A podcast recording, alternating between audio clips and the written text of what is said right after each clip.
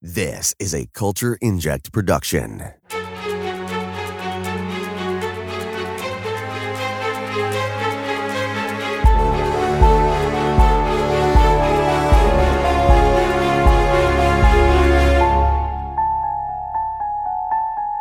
Hello, my name is Chirag, and welcome to The Nevers Podcast. Today we'll talk about Episode three of The Nevers, titled Ignition, so stick around. If you'd like to follow us online, visit our website at h b o the nevers dot com, on Facebook, Twitter, Instagram and YouTube at H B O The Nevers and at The Nevers Podcast without an A. You can stream The Nevers Podcast on Apple Podcasts, Google Podcasts, SoundCloud, Stitcher, Amazon Podcasts, YouTube and anywhere else that you can stream podcasts. If you have any ideas, interviews, requests, comments or questions, email us at the nevers podcast at gmail dot com. Please also rate and review our podcast, as it helps our podcast reach more listeners. Speaking of reviews, we have one here from Nico Angelus on YouTube. He wrote, in response to our review of episode one, "That was a really good review.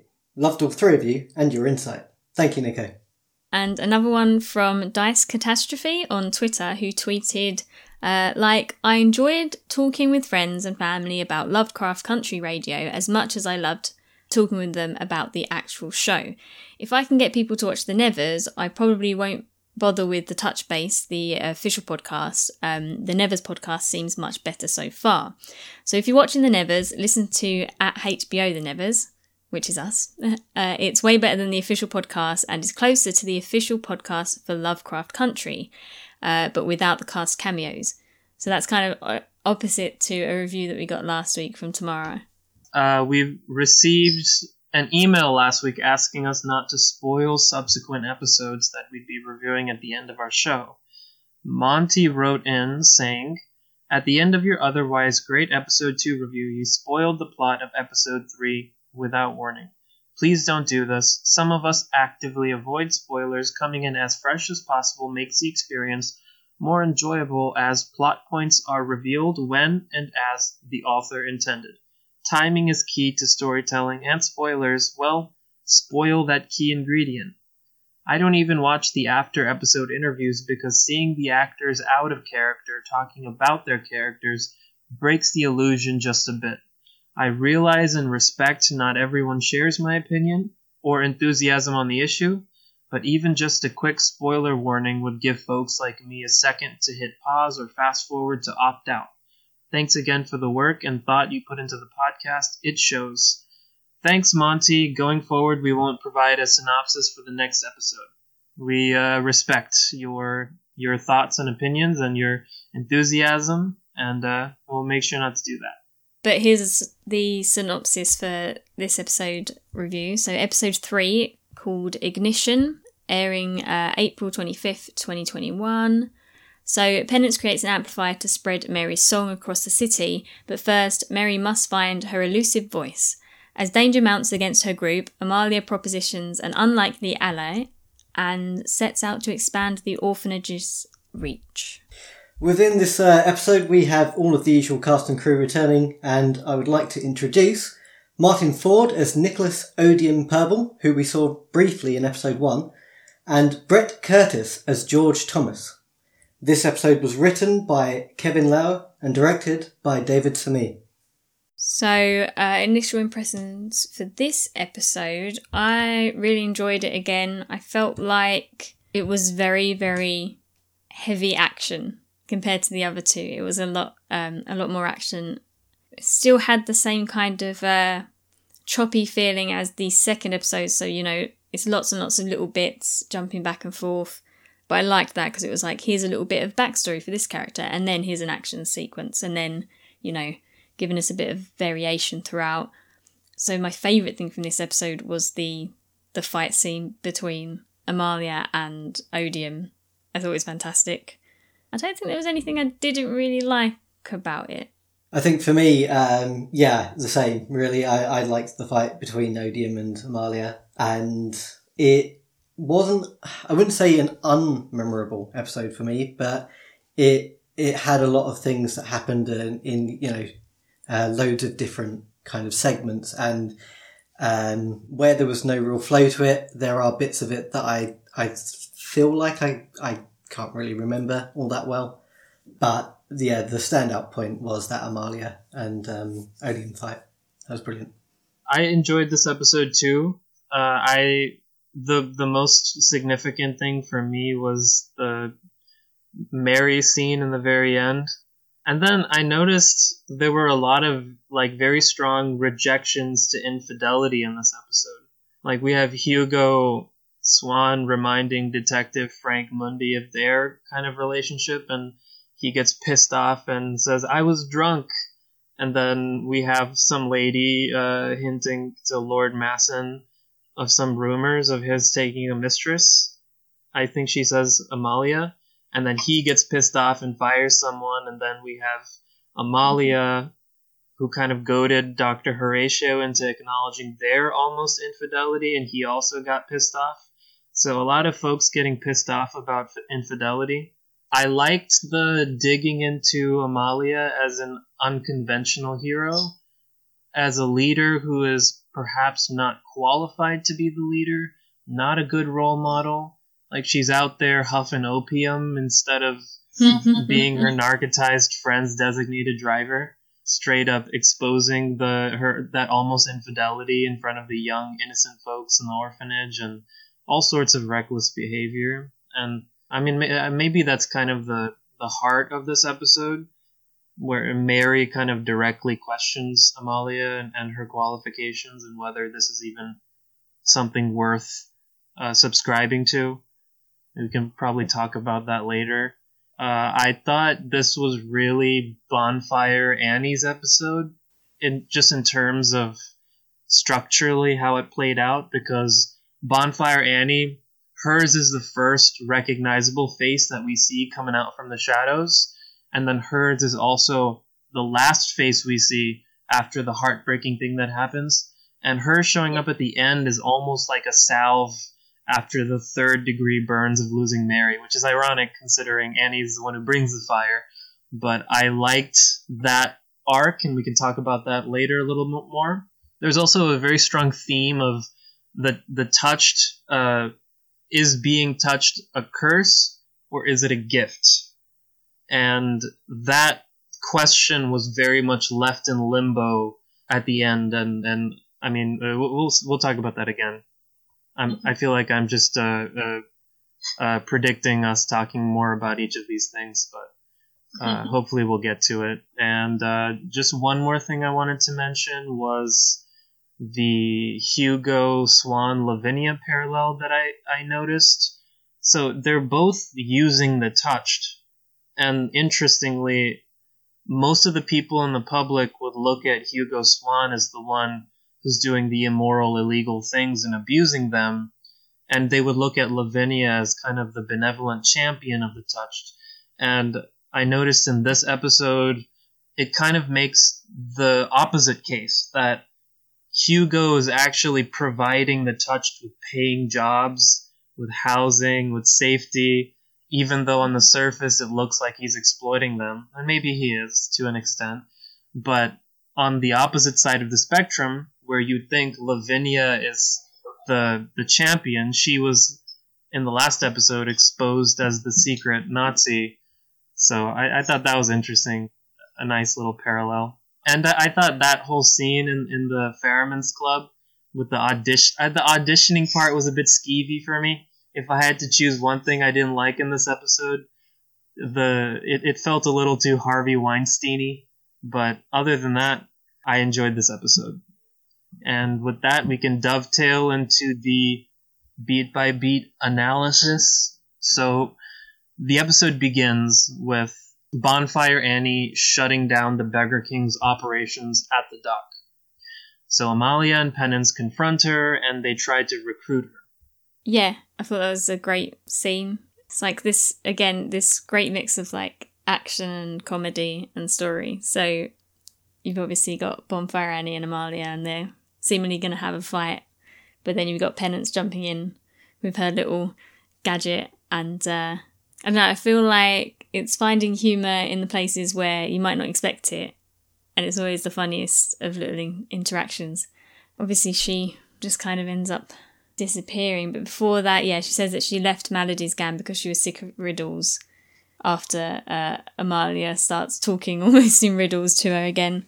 And she's very much, like in the beginning, a mercenary still, or at least she was a mercenary working for Maladie. But we see her in this episode fighting for herself, I guess, which is uh, some transformation from the last episode. And then at the very end, we see um, Bonfire Annie trading in her mercenary gang stuff for something higher than that, a mission maybe, a better world. So she's finally believing in something. A bit reminiscent of maybe Malcolm Reynolds in Serenity. He finally mm-hmm. finds something to believe in and something to fight for, and can't stop the signal.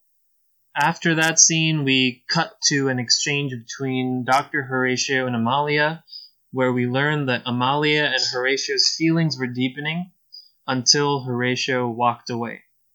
So, but the question is, how far away did he walk? Did he really leave it, leave it at the map, or is there more there? Yeah, that's the thing. And she's obviously, that's what she says, you didn't get very far. Because, yeah, it must be hard. Obviously, something's happened between them, however far they got with that, we don't know. But he's decided to stop because, obviously, he has his wife and his kid to think about. But he's still there. You know, he's still at danger, in the danger zone of, um, you know, still having all these feelings and being there with the person. Is that, you know, a healthy place to be? It's not very... Still not very good to his wife and kids, is it really? To be sticking around someone that he's obviously got feelings for. Maladie in the uh, carriage car.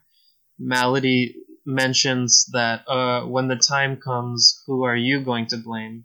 Which is almost a, a prophecy of the fact that he is going to have to... Or I don't know, maybe maybe I'm just calling an apple an orange, but it feels like that there's going to be some conflict between him and Amalia. Obviously there already is, but... Something similar to Maladie and Amalia's conflict, it was prophesied for him, which I thought was interesting. Mary questions Amalia about what her greater mission is. That that was another key scene. You guys have any thoughts about that one? It's interesting, isn't it? She walks into the kitchen and they all suddenly stop having fun. And it makes you wonder, you know, because my initial impression is that she gets on very well with all of the people at the orphanage and... isn't treated as like a, you know, a boss or a headmistress type thing, that she's that it's like a family. But when that happens, it's like, oh, do they are they all like a little bit scared of her or worried that like, or just think, you know, she's not fun, she can't have fun because she's always serious and running around and having to like get in fights and stuff. Yeah, I find it really interesting. And obviously, I know later on she says, you know, you know, maybe the reason that she can't sing. To bring all the people here because she doesn't know whether they should. And that's really heavy because it's, you know, obviously, yeah, would you want to, you know, if you can't trust the people that are there, do you want to lure lots of other people there helplessly into the hands of you don't know what? And even once she decides that she can trust people at the orphanage, unfortunately, she's still kind of unknowingly putting them in the hands of Lavinia Bidlow, you know. Do you know what I mean? So even when you, th- you you you think you can trust the people that run the orphanage, but the person that actually runs it is not trustworthy. So it's a hard position for all of them to be in because they're all just trying to do the best they can and obviously keep as safe as they can. But um, it's a very uncertain world. It does it does make you wonder if, if maybe when, you know, Mary, uh, no, sorry, Amalia says to Mary that she woke up three years ago knowing something that she shouldn't, um... It, it makes you wonder if, because of that fact, maybe she's not that open to the other people. And I, I think there there is kind of like an air of mystery around that, especially when Mary questions everyone else and they're all there for what they think are completely different reasons. Right, yeah. Yeah, and when Lord Masson in the previous episode was discussing Amalia, he's like, she's not just a baker. And yeah, the, the I don't think... master martial arts is in the job requirements for for a bit for being a baker, so there's definitely something about her that she's not revealing. Yes, moving on, um we have this scene at Ferryman's Club. We see that Hugo is still committed to using the Bidlow name, um, and he talks to Augustus about this. Um, and then a, a bit further on after that little discussion, we see him then saying to one of the young ladies mm-hmm. to file those papers. So there's still that manipulation there with Hugo and Augustus. Yeah, I mean, it's still just this thing of Augustus is clearly uncomfortable and not happy, really, with what's going on. But, you know, this is his friend, possibly the only friend that he has. And I guess he doesn't want to upset him or... And also this is, I think, even though if he's worried about the Bidlow name being on such a place, if it's his first kind of like venture on his own, away from his sister, it's like a way for him to have something of his own, even if it's not something that he's fully on board with. It's just uh, if he is being really controlled and manipulated by his sister all the time, this is like the first thing that he can have some control over. So when, and Augustus knows this, uh, sorry, um, Hugo knows this, right? Because he says, um, yeah, he's boss. He says, you're, you're the boss, you know, this is, this is your, this will be your thing. And that is quite enticing. And it's interesting that you mentioned, Laura, that Augustus is his only friend is Hugo and he doesn't want to lose that. Because later in this episode, we see Detective Frank Mundy asking Hugo, where are all your friends? So it might also, the same might be true for the both of them, that they don't realize they're, they're, they're each other's only friends. Right, yeah. I think another thing that I, I really liked was the fact that um, Hugo turns around to um, Augustus and is just like, just say no to everything. And it's something that he doesn't, and is seems to be clearly uncomfortable with, yeah. is just saying no. And then he gives that kind of, um, what is it, like a half-hearted no to the um, woman that keeps on kind of offering herself um, because his boss. I, I really, I really liked that. That was a good comical moment. So moving on, the episode then reveals that um, Lord Masson was, was married and had a daughter. So I think it's safe to assume that we can say that that was the daughter in the previous um, episode that, that passed away. Um, I think both of his wife and... Yeah, so it says... Um, we see the tombstones, don't we, quite quite clearly. And his wife died in eighteen eighty-seven and his daughter died in eighteen ninety-six. Um, and the event that turned everyone was in eighteen ninety-six. So I, I think, yeah, it is safe, safe to say it definitely is yeah. the daughter. And it's it's interesting that his yearning for the past, his clinging to the past, and his fighting against change is rooted in personal tragedy. It sort of reminds me of Scrooge in a weird, weird way, where his past kind of affects his future, and his is quite a, uh, not an angry person, but he's definitely been affected by this in some way, and he sees this, this event so negatively. And then we move on to Lord Masson attending a meeting where they discuss their investments. Um, I don't know if you have any kind of views or ideas on what these investments might be. I think he's investing in Tesla. I heard that's going on. I don't. I don't even remember the scene actually. I. Uh, what was this? What was the scene about? Do you guys remember? So I remember it's a few of them around the table and they've got those like hourglass things on the table again. Um, I feel like one of the only things I remember from this scene is them saying um, investments and, and it twigs your interest as to, hmm, what have these guys got going on? I don't think they talk about what exactly it is in any great detail, so it's kind of like left to us to think about. And I think they formed an all-male committee on the touched and none of them being touched themselves, which is a good reflection of just the world we live in today yeah. and how politics works and how all of the committees that decide policy on people's lives and people's bodies and all sorts of stuff doesn't actually represent the people it actually affects. Yeah, so I think we're going to have to see some more from them to figure out what's actually going on uh, behind the scenes. Then we see uh, the Beggar King with his henchmen. And, you know, after what happened at the beginning uh, with Bonfire Annie setting fire to all their stuff, he's obviously not a happy man. And uh, he slices a chunk of flesh off of one of them. Uh, we also see, get a closer look at Odium, uh, played by Martin Ford, um, who, yeah, like Shaun said, we saw him very briefly uh, at the bit where they get in the carriage in the first episode. But um, yeah, he is a big dude. But yeah, the Beggar King's pretty scary. He's just here to reinstate how scary he is as like a a gang leader type thing. He lets the... I like how he lets the, the pup, the, the new guy, he lets him off because, you know, he doesn't know any better. But the other guy, yeah, he gets it. Yeah, he's he's obviously brutal and almost sadistic. He... I don't know if he's taking pleasure in it or not.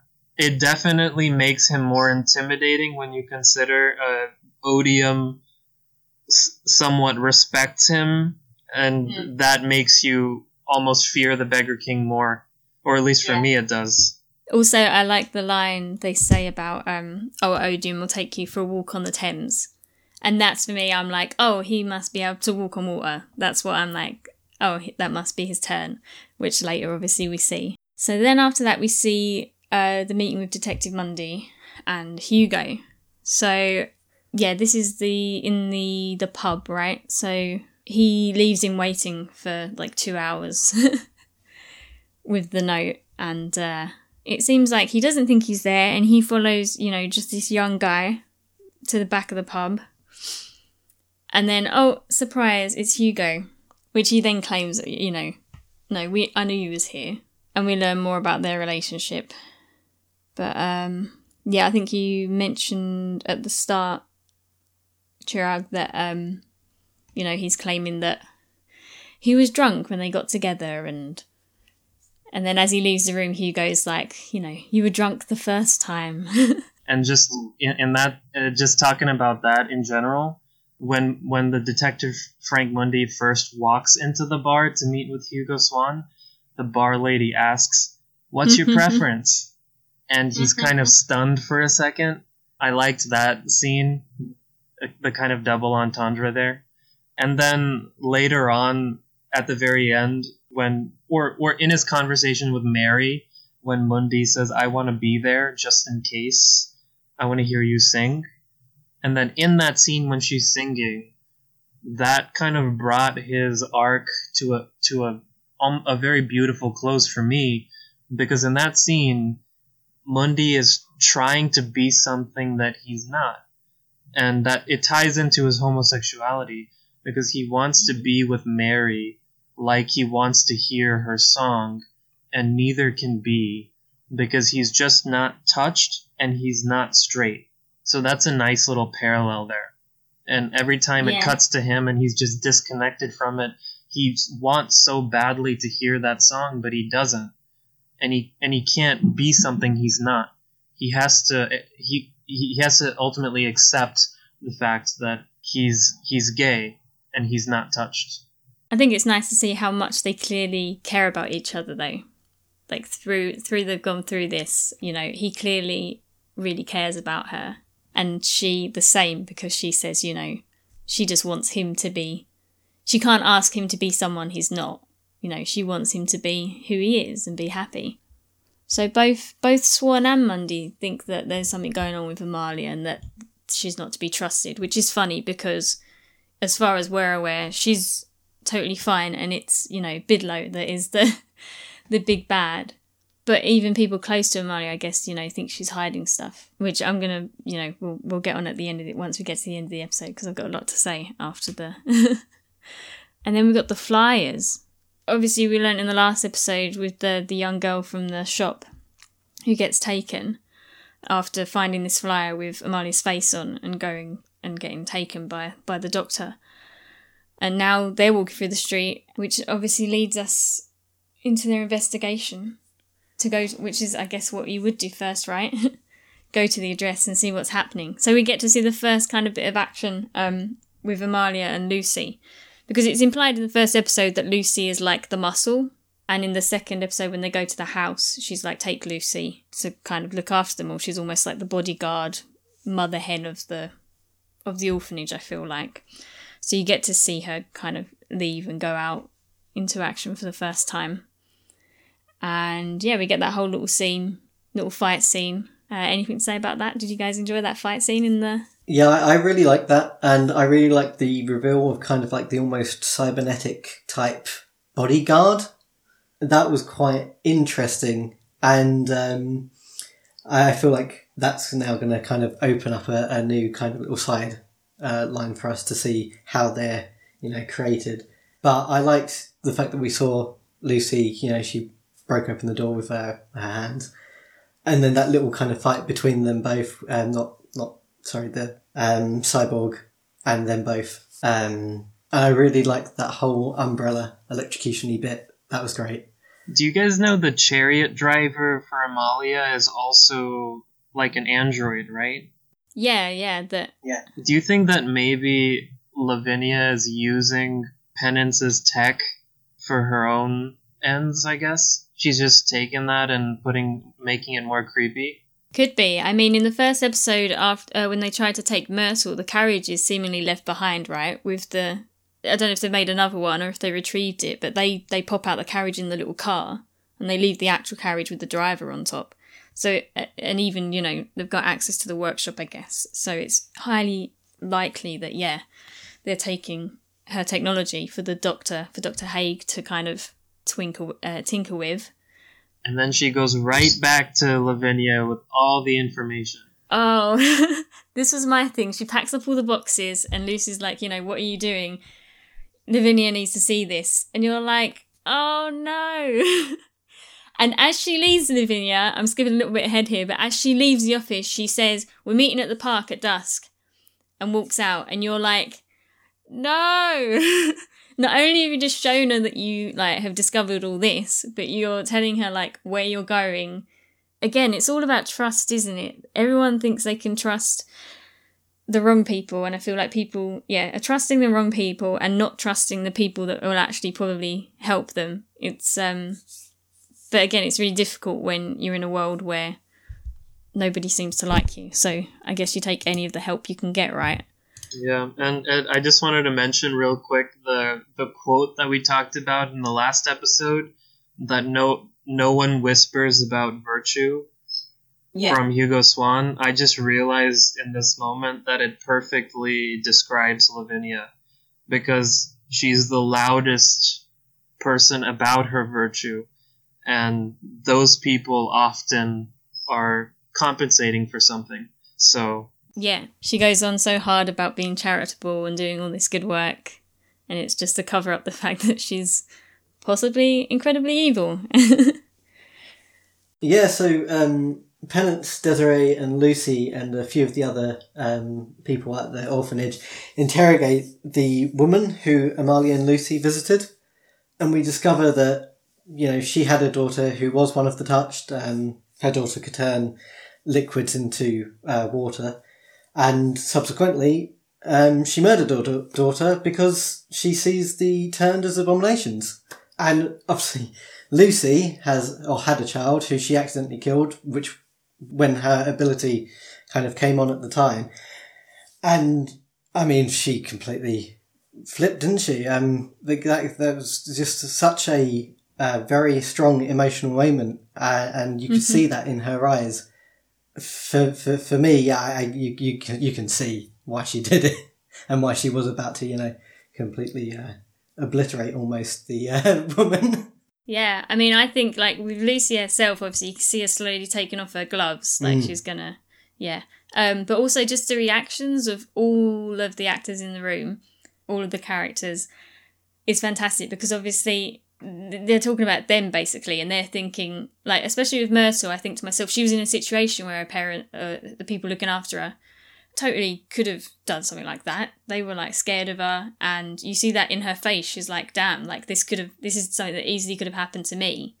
This is how much people hate us and are scared of us. I guess thinking that they're super lucky that they're there and they're part of this family, which in turn, you know, gives a reason for Mary to really believe in why they're there. You know, they've all gone through hardships like this, you know, hearing about what Lucy went through. And now they're all seemingly kind of happy and have a home and a family. That really gives you a reason to think, yeah, this is a, a worthwhile cause and this is the place to be. I need to help these people. Exactly. You said it better than I could have. But I'm just going to... This is my favorite scene, and I'm going to echo some of what you guys were talking about. But what I loved about this scene, and I'm going to go super religious again. Sorry. Sorry, people listening. Um, but the ladies, the, the lady who they kidnapped, so her daughter turned wine into water, right? And that's the opposite yeah. of Jesus. So that's literally the Antichrist. And that makes sense from the lady's perspective, that this is the Antichrist, an abomination, as you said. And so she killed her daughter on purpose for being touched. Whereas Lucy killed her child on accident because she was touched. So in both of these situations, being touched was more like a curse than it was a gift. And I think because of that, so so that scene convinces Mary of what she needs to do. Mary needs to show the world that being touched is not a curse, it's a gift. Because what Mary has is the gift, it's the better world. Uh, so I, I, I loved that that persuasion of, of Mary where she takes agency. No, we are going to the park. And um, I also wanted to mention the lady's daughter who turned the wine into water is an interesting contrast with odium, because while the girl was considered by her mother to be the opposite of Jesus, the girl still used her powers for good, whereas odium literally has Jesus' powers. And he uses them to drown people. so, so the contrast between the two, the duality of the touched, the good and the bad, uh, they're really playing with that in interesting ways. And the theme of is being touched more like a curse or is it a gift kind of comes to a head with the arc of Bonfire Annie. Because in the beginning, we see Bonfire Annie using her fire for destruction. She's blowing things up. She's challenging the Beggar King. All of this stuff, right? So in the beginning, Bonfire Annie uses her fire for destruction. In the end, she uses her fire as a beacon of light to guide the oppressed, the downtrodden, the touched to the promised land. That was her arc and her transformation in this episode. And that perfectly encapsulated that theme. So I really loved that. I'll say that. And, uh... Just talking, uh, did you guys have any other thoughts? Uh, only a side note on, I think, Penance's character. Um, the fact that she, she, I think, cares enough about all of the, the women there, and she could see, I think, the, the build-up of, like, Lucy's aura, almost, and it was getting angry, and she was quick enough to be there for her and stop her from doing anything too rash. I, I really liked that kind of little touch. And that in itself is showing, um, like, the difference between them and other people, so... You know, they're li- literally listening to someone talk about killing someone that could have been any of them. And a lot of people could have just lost it and just killed her or, do you know what I mean, tortured her, whatever. And they're not. They're really very coming across, you know, they're all very kind, very family-orientated people. It's it's good to see, like, a real clear distinction between the bad guys and the good guys in this instance, because in a lot of the other show, uh, in, like, the rest of the show, it's... um. Sometimes the line's a bit blurred. So we have uh, we have after that the scene where Maladie meets Horatio to get the bullet removed from her chest. She reveals that they all knew each other in the past. There's um, a bit of interesting dialogue. Maladie says, "Is this what Molly's atonement looks like?" And Horatio responds, "I think you blame her for something she couldn't control." And Maladie responds to that, "I wonder who you will blame when the time comes. When the time comes, will Malia betray him like she betrayed Maladie?" What are your guys' thoughts? Uh, I think it's interesting to learn that not just the two of them know each other, but seemingly Horatio as well. So then it's, you know, he, she says that she thinks she remembers a doctor. He's like, yeah, no, that was me. Um, so is this a time... Because obviously we know that Maladie was... in some kind of um, asylum. And from what she says in this episode, Amalia says that she woke up three years ago knowing things she didn't know and basically ended up, we're presuming, in this asylum with Maladie. And then we can also assume that Horatio, Horatio was a doctor there. So, again, assuming, assuming, assuming, this is where they all know each other from from just three years ago, possibly, if not before. Yeah, I guess it's fun. It's interesting to see that Horatio, well, obviously a little bit scared because he says, you know, are you going to do to me like what you did to all your other doctors? We, we, we think, you know, kill him. But um, he's also comfortable around her, you know, because he does he does know her. Yeah, it's interesting to see this character who we've only kind of seen be a bit crazy and out there and very full on and downright, you know, killing people and stuff, see this kind of innocence. She's there because she needs help. She's in danger of dying herself because she's been shot. And she's literally asking for help. And even though it's forced, he seems to help her because he actually cares, not just because he might die if he doesn't. So it's nice to see. I think they had a very nice dynamic between the two of them in the carriage. I think it was...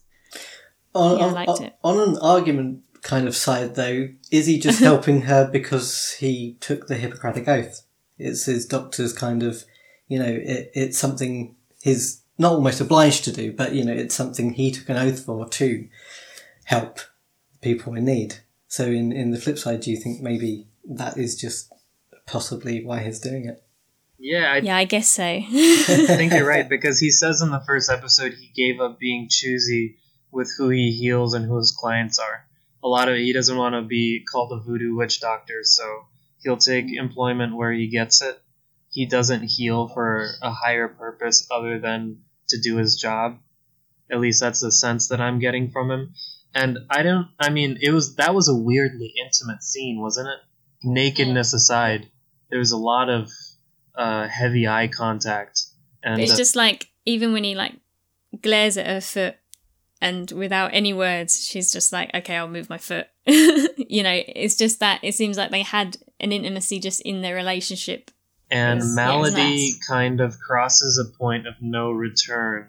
We'll get to that in a second. But before we do, let's talk about one more time the scene where Amalia's on her way to the park and she her carriage gets tipped over into the river and she's attacked by Odium, who, it's revealed, can walk uh, can walk on water. So yeah, this was my absolute favourite. Um, Jesus. I think it's... You watch a lot of things where fight scenes can become repetitive and not very interesting and, you know, they're just put in there for no reason. This was fantastic. So, as I say earlier, when he said about Odium taking someone for a walk in the Thames, Mason thought, okay, he can walk on water. So then when you see the carriage get smashed and she flies straight out into the river, it's like, oh, it's Odium, right? Because not only is he a big enough dude to knock the carriage over, but you know he's going to just come down. And he does. And it's so menacing. He's walking across the water and she's panicking, going to try and swim away. I love... My first thought was, can he not go through water? Because I guess the the best thing with, with an ability like that would be able to switch it on and off, right? So you can walk on water if you need to, but go through it if you need to. Um, but I'm thinking maybe he can't go through water. And when he starts um, with the chains and everything, I'm thinking, oh, wow, he's putting himself in a really bad position for someone like Amalia who's, you know, quick-witted and good at fighting because... She can totally turn this around, and I'm thinking, I really hope she turns this around and drags him down against the water and um, strangles him. And then it happened, and I was so happy because it was just done so well. Because it is, you know, it, he's it's he's seemingly in this like real big position of power, but she turned the tables on him so quickly and takes out this, you know, seven foot dude. It was definitely a game of whack-a-mole for a second. He he kept punching her every, every time she came up for a breath. And yeah. It's really jarring for me to see like a, like a power that's so stereotypically divine being used in by like in this goon kind of way. The fact that she wins is it's kind of treated almost casually at the end. She just mm. she just kind of casually shrugs it off and continues on her journey like a normal normal thing happened. It was just a normal occurrence for yeah for her, yeah. Get attacked by the biggest man in the world, just just a normal thing. No biggie, you know. uh, and then we get to the apocryphal scene. While singing her song in the park, Mary is killed by Maladie's henchmen. you guys can start off with your thoughts, and then I'll, I'll chime in at the end. I, I think for me, knowing that Lavinia knows and all that lot, I, I kind of, I had that kind of fear already that it, something like that was going to happen. Uh, and you're almost kind of like screaming internally um, because you're like, it's it's going to happen, but you just you just don't want it to. Um, the look on... Myrtle? Myrtle, yes. The look on Myrtle's face whilst the singing is going on, mm. it's, I don't know, it's just so interesting to see that because everyone else looks so at peace and she, she, she there's just something there. And I don't know, you know, we, we don't know what that is, but this is something and, and it would be now interesting to see, you know, uh, what that is. I mean, was she expecting the same thing, you know, or or what? But I don't know, she's just, she looks horrified. Yeah, um... for me, I was, I was like, okay, so she's clearly actually hearing whatever she's singing, right? Because for us, it's just, we don't know what she's singing. It's random, weird, made-up words or whatever, or just um, noises. But knowing that Myrtle's turn is to, she can speak every language, it seems, understand every language. My, I'm just like sitting there shocked because, oh my God, she can actually hear whatever she's singing, I guess. That's my first instinct. She can understand that she's actually singing something. And now it's going to be, for me, the anticipation of the next episode. If they're going to try and, like, if she's going to try and tell the others what, whatever she thinks Mary was actually saying. Yeah, so I was super, super excited. And then that excitement gets, like, instantly brought down, right, when the gunman, um, yeah, let's rip at, at Mary. And that was a shock horror moment. Yeah, I gotta give it up to you, Laura. I didn't think of that. That's that's a brilliant point. Good insight. I was, I was so, like... Oh no, I think, because uh, we watched it together, Shaun and I, so I think I, I was probably slapping him, like, oh my God, she knows... They're saying something, and Myrtle knows what it is. She can understand.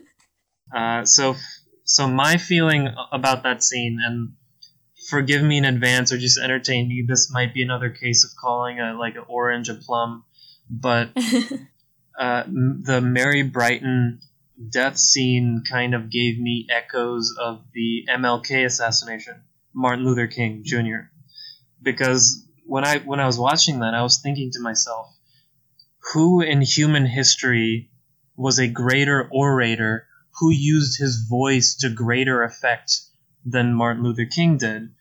And M L K was assassinated because of his beautiful voice, his voice that he used to give hope to an oppressed people. So her assassination, her silencing, felt felt a lot like echoes of history. And and then with the culminating scene of Annie, Bonfire Annie, bringing a new batch of the touch to the orphanage, we see that her her the hope that she gave people, it, it lives on beyond her.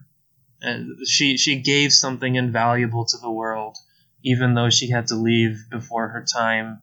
And um, yeah, I I that scene really affected me. I love that scene. Hmm. Slightly smaller details um, that I enjoyed in that scene as well was after the shooting, even though Amalia has just gone through hell and is, you know, soaking wet, cold, I would presume, wrapped in a blanket, kind of being um, consoled by Penance. As soon as the first uh, shot is fired, she immediately pushes Penance out the way and is like, you know, there to protect her. And it's just, I just love the relationship. They're so cute. They, I just love their friendship so much.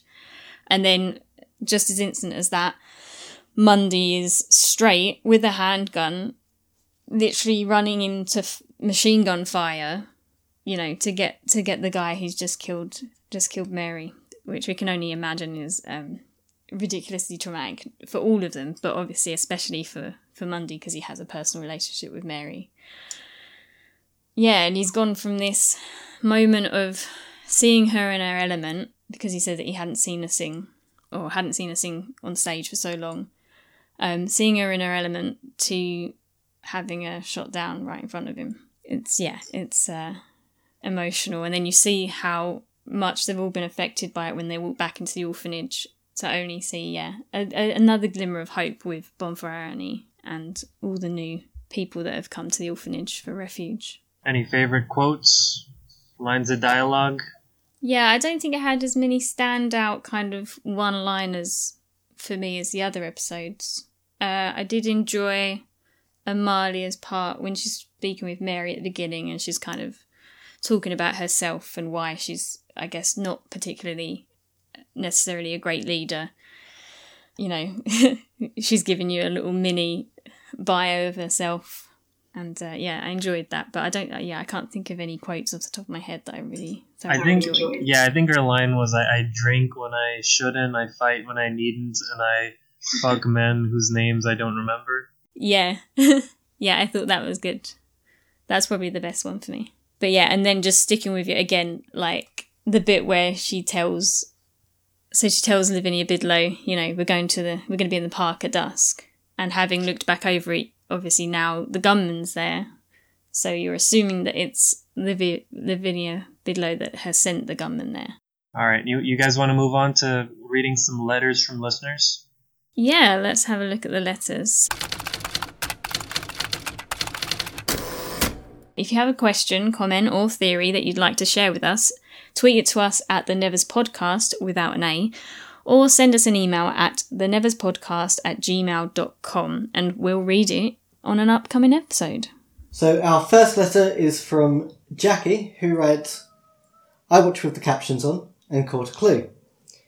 When Amalia is under the spell of Desiree, when she is rambling, she starts to say that Mary is the voice of Galen. Then she stops when she realises what is happening.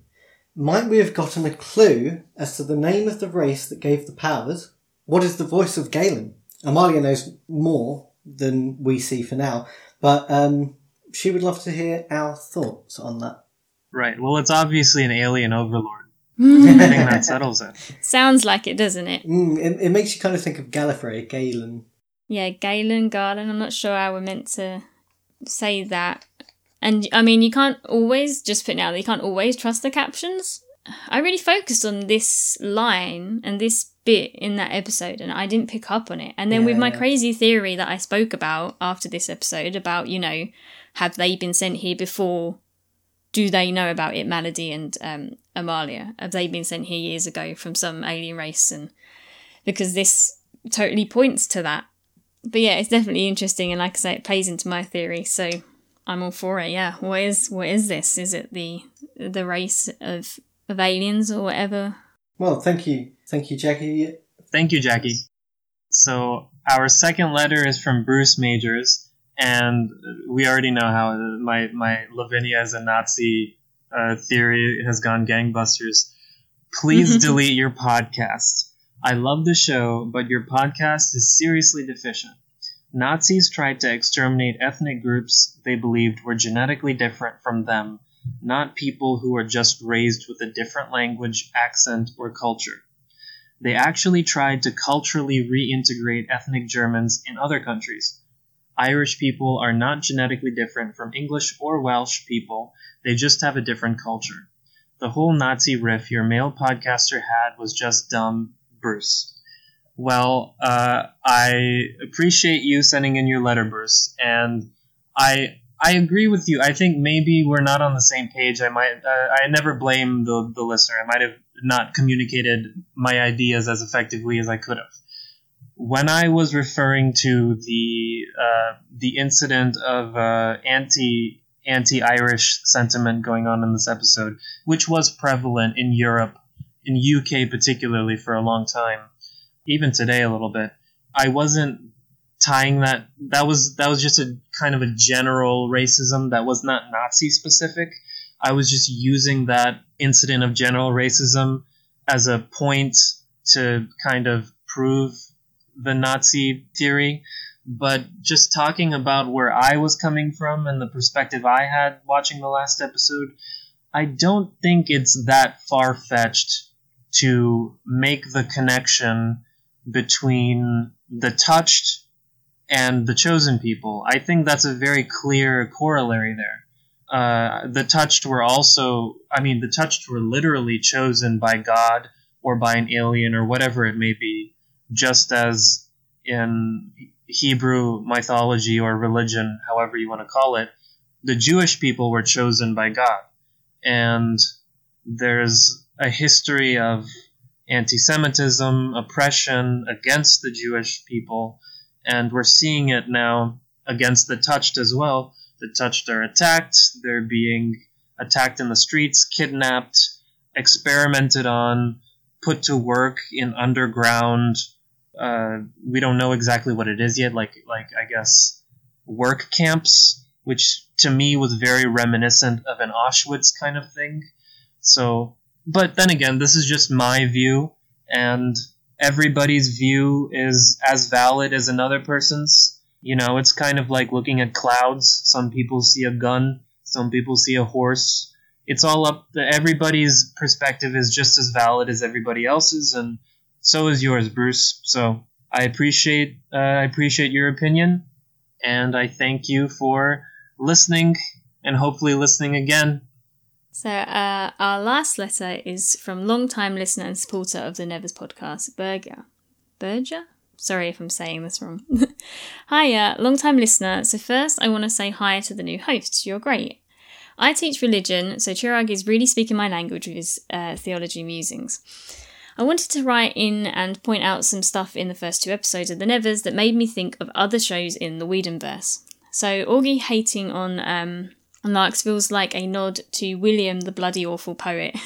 William likes the romantic qualities of the lark, while Augie prefers the crow, because as an ornithologist, he sees past the superficial beauty of the lark and prefers the good-natured crow.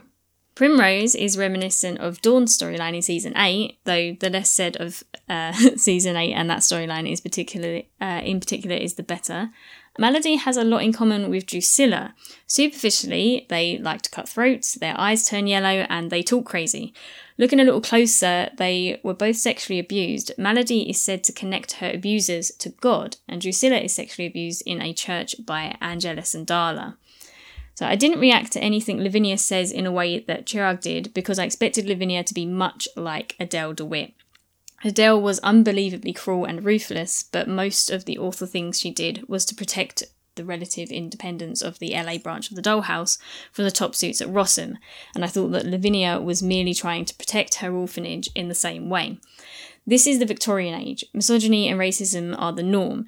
Keeping up appearances can be a matter of survival. Lavinia's words to Augie therefore make perfect rational sense, because if the male head of their family got involved with an Irish Catholic commoner, it could lose them the standing that they need to keep the authorities at bay. So uh, that's it. I just wanted to write in and share some thoughts, so do with it as thou wilt, Berger. So, uh, and P S Matthew, you're a treasure for keeping the podcast going. Can you just remind me what the... Um, I haven't seen Buffy for a while now. What's the Dawn storyline in Season eight? Or I know it says the less said of that is... uh, the Season eight comics were Dawn... I, I haven't read it, but yeah, I, I, I think... Either. Oh, it's the... Uh, oh, okay. Yeah. More knowledge than me on that subject, then. Yeah, I'm with you on the DeWitt thing. I love Adele DeWitt. She's one of my all-time favourite characters. She's just ruthless and... Again, much like a lot of the characters in this show... You're not entirely sure all the time where they're coming from and whether they are good or whether, you know, they have the best interests of the people at heart. And Adele DeWitt was a lot like that. I tried to hope that even through all of her stuff that she was doing that was really bad, that she did have the best interest of at least the people in her care. And I suppose that's similar in a way to Amalia. Like, even if she's not the most perfect person, I feel like she definitely has... the best interest of the people that are at the orphanage and of the touched at heart, whether whatever's happened in her past or whatever else is going on behind the scenes. I do believe that, and I'm hoping that it's true, just like um, Adele DeWitt, that, you know, she's like with them through to the end. Yeah, for me, for that, as far as Lavinia, I think if we took that scene in isolation, I would agree with you. Uh, if she... Obviously, in that time period, racism and misogyny are the norm, and a slight against an Irish Catholic commoner, I I, I might be able to let that slide, but when you take that in combination with the badges that she placed on all of the touched, and then the scene at the very end, I don't, I can't see a reality in which she has the best interests of the touched in mind, when she can kind of roll into a situation where they're being lobotomized and experimented on and put to hard work. That just feels like there's there's not much redemption there. But who knows? Anything can happen. We'll have to keep watching. And I, uh, as far as Whedonverse connections, I just wanted to kind of put forward the unexpected death. Mary Brighton getting shot kind of reminds you of Tara getting shot. I think that's one of the things in the shows. Whenever someone's like, oh, I'm going to watch this, or if I try to get them to watch one of the shows, I say, you know, never try not to get too attached to anyone, because they'll always seem to leave you at weird moments. You know, it, the, some shows get too pressured with their characters, and you know, no matter what happens, they're never going to die. And I, I, find, I find that I lose interest. So I, I enjoy shows where, you know, their lives literally hang in the balance every episode, and you're never sure when they're going to leave, because, yeah, like I say, shows where you think they're never going to kill off any of their characters get a bit boring. But definitely with Whedon shows, there are some of the most popular favourite characters, and they and they die, and you're like, oh, it just keeps you on your toes when you're watching the show. I mean, in, even in life, we just... We have we have a genetic predilection for adaptation and change. So in the stories that we write and that we watch or we listen to, we like, even subconsciously, we need to see some change. We need to see things beginning, things ending, people living, people dying, because it reflects a reality. And if I was to uh, predict who's going to have the most... The, the like the, the Wesleyan angel transformation, I think it's going to be Augustus, who kind of starts off like Wesley did, a little uh, a little nervous, a little uh, biting off more than he can chew, kind of bumbly, um, and then I think by the end of it, uh, he's going to be a badass, like using crows to uh, fight monsters and stuff, and like doing crazy stuff. I think he's going to have a, a an upward trajectory. That's my that's my theory. Yeah, I would hope so too. Um, I think, like I said, I, I, you warm to him very quickly because he's this nice, innocent character. But yeah, he is quite meek at the minute, isn't he? I think it would be... And he's got a very useful power when we're talking about who to trust. He can literally become a bird and essentially go and spy on people, right? And kind of infiltrate places that nobody else can. So hopefully... he will become more involved with, with the fight as such for the touched, and um, he'll get to delve deeper into things. Yeah, but uh, if we didn't get to your letter this episode, we'll be sure to read it on the next one. Uh, final thoughts, Shaun? Yeah, so I, I overall, I really did enjoy the episode. As I said at the at, at the beginning, the episode isn't the most memorable for me, but that doesn't mean that I didn't actually enjoy the whole whole thing. And by far... the end scene and the scene with the water were definitely the, the two best scenes um, for me. Now I just want to see kind of where, you know, what's going to happen further down the line, especially now we've seen this, fir- this well, I say first cyborg, but, you know, the, the second cyborg now working for the other team. Yeah. I also liked this episode, and I agree with you, Shaun. Uh, it wasn't as memorable as the last two. But uh, I will say that it had the same scenes that were very affecting.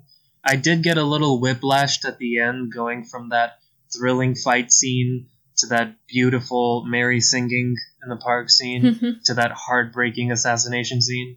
It it felt very like up, down, up, down. But I I did I enjoyed this episode. I I don't want to quantify it, but if I had to. Maybe a, a seven and a half or eight out of ten. Solid episode. Yeah, I agree. It was um, definitely an emotional roller coaster of an episode. Every scene had you really, really feeling for what was going on.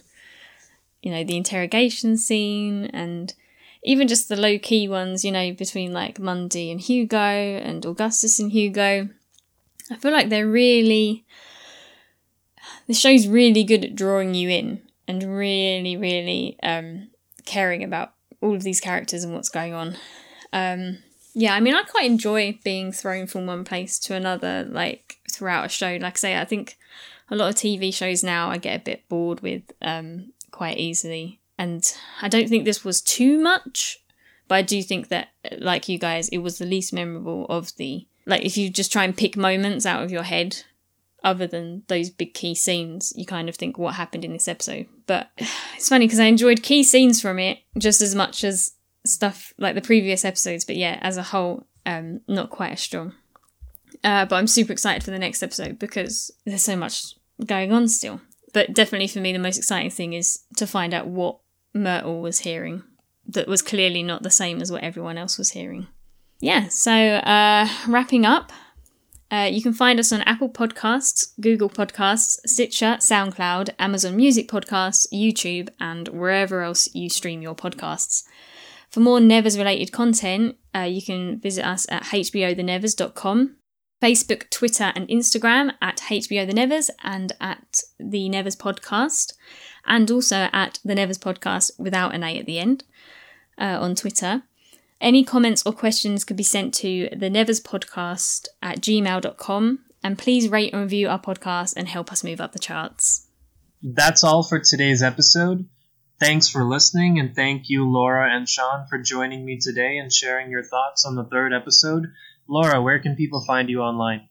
Uh, so you can follow me on my Instagram, and that's laura j p one seven two one. And Shaun? Uh, you can find me at X Motion Studios on Instagram. And I'm Chirag, and, and uh, you can find me on pay-per-view. I'll be physically fighting Bruce Majors. And uh, you can also find me on Twitter uh, at Mayan Mailman. And until next week, this has been The Nevers Podcast.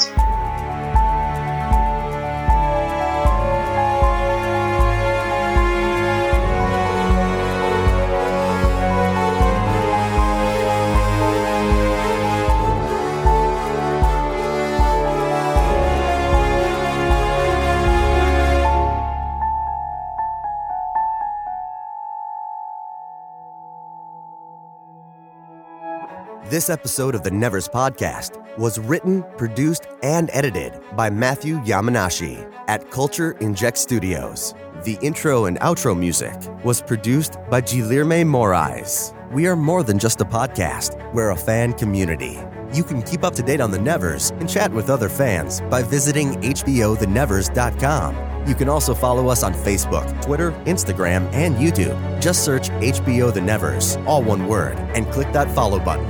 The Nevers Podcast is not endorsed by Mutant Enemy, Warner Media Entertainment, or any of its subsidiaries, including Home Box Office, H B O, and is intended for entertainment and educational purposes only. The Nevers and all names, pictures, and audio clips are registered trademarks and/or copyrights of their respective copyright holders.